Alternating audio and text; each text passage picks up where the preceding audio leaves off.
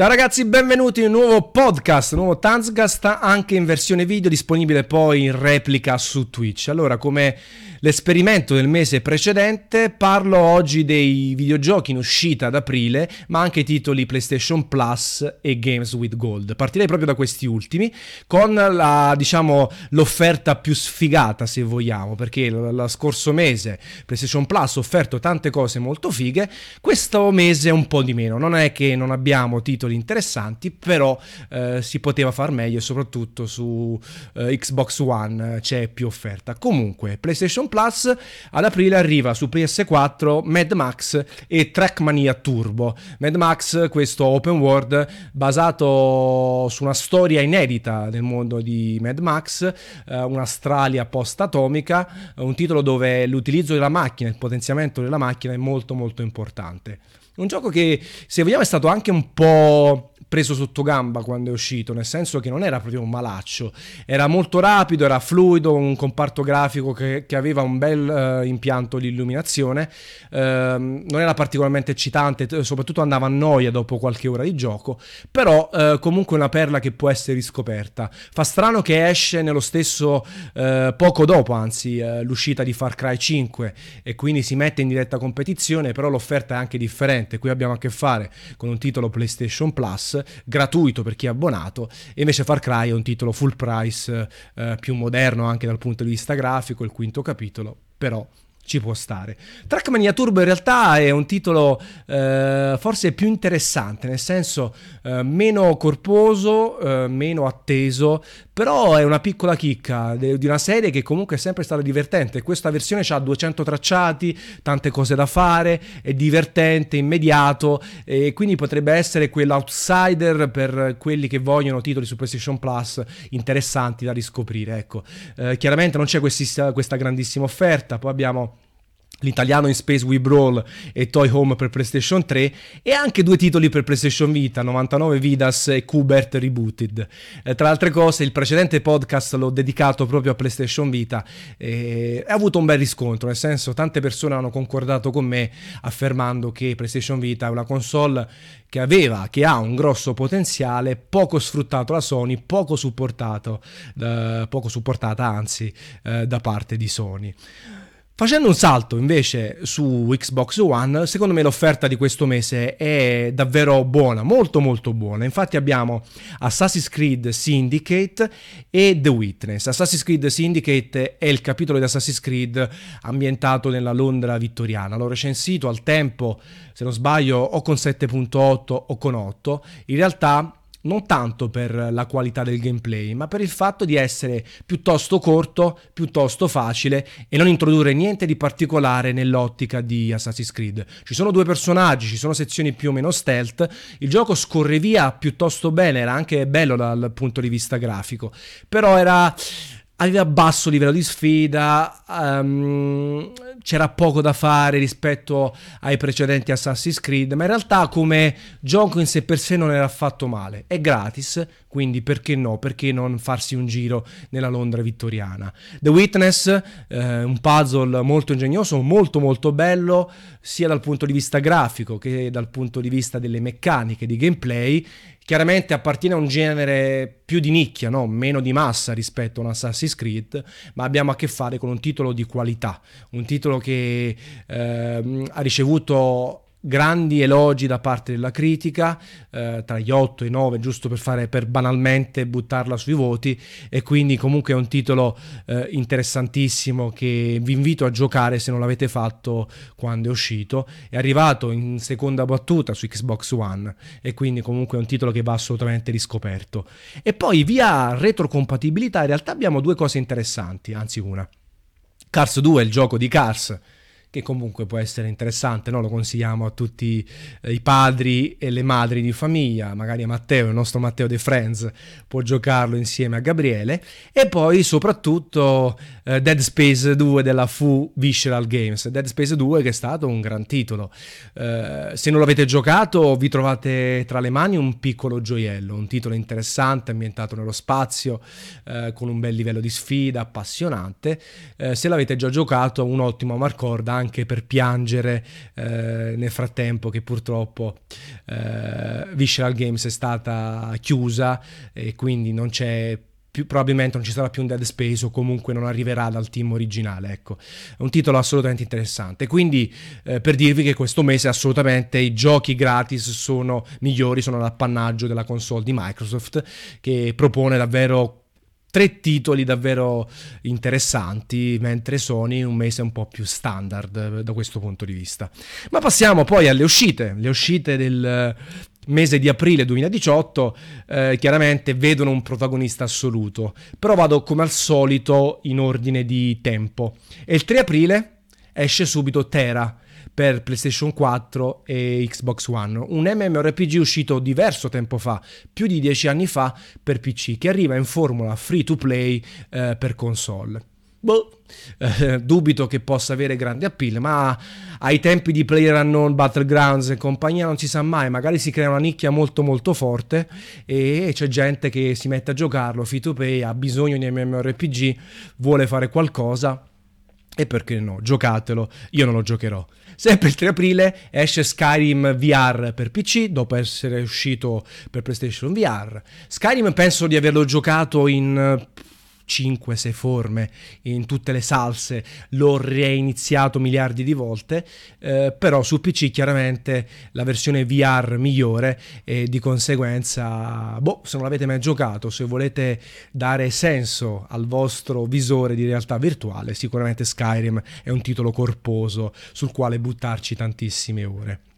Sempre per VR, Rick e Morty eh, il 10 aprile, una serie che a me non è mai piaciuta particolarmente, ma so che ci sono tantissimi friends e tantissimi lettori che adorano eh, questa, questa, serie di cartoni animati, quindi arriva in versione VR, mentre l'11 aprile arriva finalmente anche su piattaforme Microsoft Hellblade Senua's Sacrifice, che ho recensito con 8.8 se non sbaglio, e arriva anche col supporto per Xbox One X in tre versioni, una versione con dettagli avanzati, una versione con frame rate stabile a 60 fotogrammi, mentre su PlayStation era a 30 fotogrammi, e una versione invece con 4K dinamico. Hellblade è un gioco molto particolare, basato tantissimo sulla narrativa, sulla psicologia legata alla protagonista principale. Secondo me ha una gestione del suono proprio a livello tecnico, del doppiaggio che è fantastica e il nostro friend Roberto Turrini si è occupato della recensione per XXX di Tanzan Friend, quindi quando partirà il progetto eh, assolutamente troverete la sua recensione. È un titolo particolare, interessante, eh, chiaramente col gameplay che è al servizio della narrativa e del comparto sonoro, eh, però è molto particolare e finalmente arriva anche su piattaforme Microsoft. Se non l'avete giocato, giocatelo, prendetelo eh, perché è un titolo diverso dal solito, fatto dai Ninja Theory che sono bravi, ha delle parvenze da AAA, ha delle parvenze di qualità proprie di titoli AAA e, e quindi assolutamente consigliabile. Sei giorni dopo, 17 aprile, PlayStation 4, Yakuza 6. Yakuza 6 che è il primo Yakuza che utilizza l'ultima versione del Dragon Engine, quindi Kiwami erano un ibrido, Yakuza 6 è l'ultimo titolo di Yakuza in ordine di tempo, in ordine di storia, è l'addio tra virgolette di uh, Kazuma Ryu eh, e, e, quindi um, assolutamente è un titolo da tenere in considerazione eh, e da, da, da, giocare che ha un comparto grafico migliore. Vediamo se è anche bello bellissimo da giocare però comunque Yakuza più fresco con le dinamiche più moderne con la grafica più moderna. Non è detto che sarà il migliore che sia il migliore. In Giappone è uscito ha avuto buoni voti Famitsu gli ha dato 34-36 quindi su 40 quindi comunque un bel, una bella votazione, 17 aprile su PlayStation 4. 19 aprile Total War Saga Thrones of Britannia per PC, un altro capitolo della saga di Total War, che è una saga che personalmente ho seguito assai nei primi capitoli, poi l'ho un po' persa dal radar. Questo perché è difficile stare dietro a tutti questi titoli che anche poi necessitano di ore, ore e ore per essere giocati. Però per fortuna all'interno del progetto dei Friends, di Tanzen e Friends, ci sono un paio di ragazzi davvero molto molto bravi, davvero molto appassionati, io quindi mi faccio da parte e lascerò a loro la disqui- eh, disquisirne, parlarne, eh, fare tutto quello che serve per spiegarlo, per recensirlo, per farvelo vedere anche a video. 20 aprile, invece, torniamo nelle mie corde col titolo del mese, God of War. Il ritorno di Kratos nella mitologia norrena col figlio Atreus e grandi aspettative, una parte della stampa l'ha visto, l'ha giocato per le prime tre ore. Eh, qualcuno ha fatto dei paragoni con eh, Rise, no? il gioco uscito su Xbox One al lancio, eh, e un po' lo ricorda in termini di visuale, no? Eh, di possanza, potenza eh, del protagonista principale. Però poi in realtà chi l'ha giocato le prime tre ore e dai filmati di gameplay rilasciati sembra essere molto più vario, molto più corposo, ha dinamiche di esplorazione, ha una sorta di missioni secondarie e gli sviluppatori hanno affermato che non ci sarà un New Game Plus, ma ci saranno contenuti endgame, ovvero quando il gioco si finisce si potrà proseguire evidentemente facia- facendo eh, missioni secondarie, facendo attività secondarie o altro. Io ho grandi aspettative, sono contento del cambio di direzione di gameplay perché forse God of War classico aveva detto tutto ma anche dal punto di vista della mitologia e della storia. Veramente Kratos aveva ammazzato o comunque affrontato quasi tutte le divinità della mitologia greca. Eh, quindi questo cambio chiaramente porta in dono preoccupazioni eh, differenze paragoni col precedente della saga però ci poteva stare eh, e vediamo in che direzione va, quanto dura, quanto è divertente, quanto è vario. Chiaro, il paragone con Rise non è, tut- non è positivo al 100%, eh, però sembra essere più corposo. Poi staremo lì a vedere se dargli l'ennesima volta 9, 9,5, anzi 90-95 su XXX di Tanzan e Friends, oppure dagli un voto più basso, il voto più basso della saga di, e della serie di God of War. Staremo a vedere, io ho grandi aspettative, 20 aprile ci sarò anche io, lo recensirò anche io, ne parlerò dirette, video, tutto quello che volete e disquisiremo insieme a voi che state ascoltando, che state vedendo, che seguirete il progetto. 26 aprile passiamo a Switch, Naruto Ultimate Ninja Storm Trilogy vabbè, una trilogia per quelli che non hanno giocato per Nintendo, un'operazione commerciale chiaramente per gli utenti Nintendo Switch che magari posseggono soltanto questa console. E poi in realtà chiudiamo il mese con un'altra cosa eh, interessante, importante, Nintendo Labo.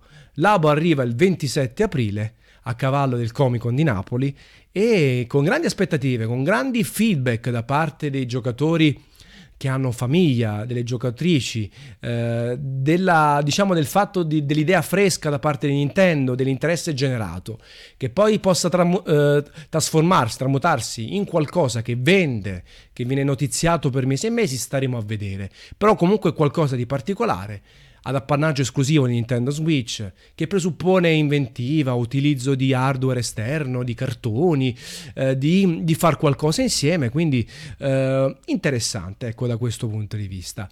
E ne approfitto, eh, visto che si tratta comunque di aprile, dal 28 aprile al 1 maggio c'è il Comic Con di Napoli, come sapete io sono direttore culturale dell'area videogiochi, saremo al padiglione 10, quello sulla destra all'ingresso del Comic Con.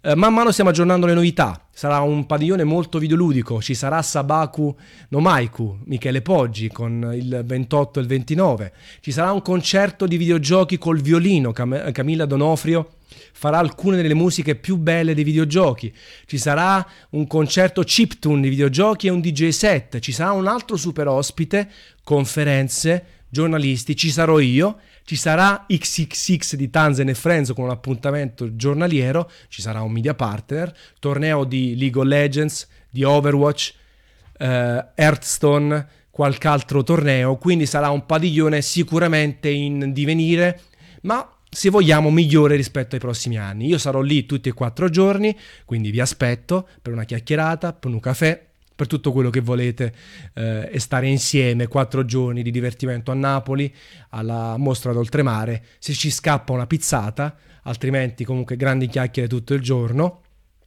E ci divertiremo insieme. Ecco, quindi vi aspetto lì per quanto riguarda il Comic Con. Il podcast direi che finisce qui. Come al solito, se vi va, lasciate una recensione 5 stelle su iTunes.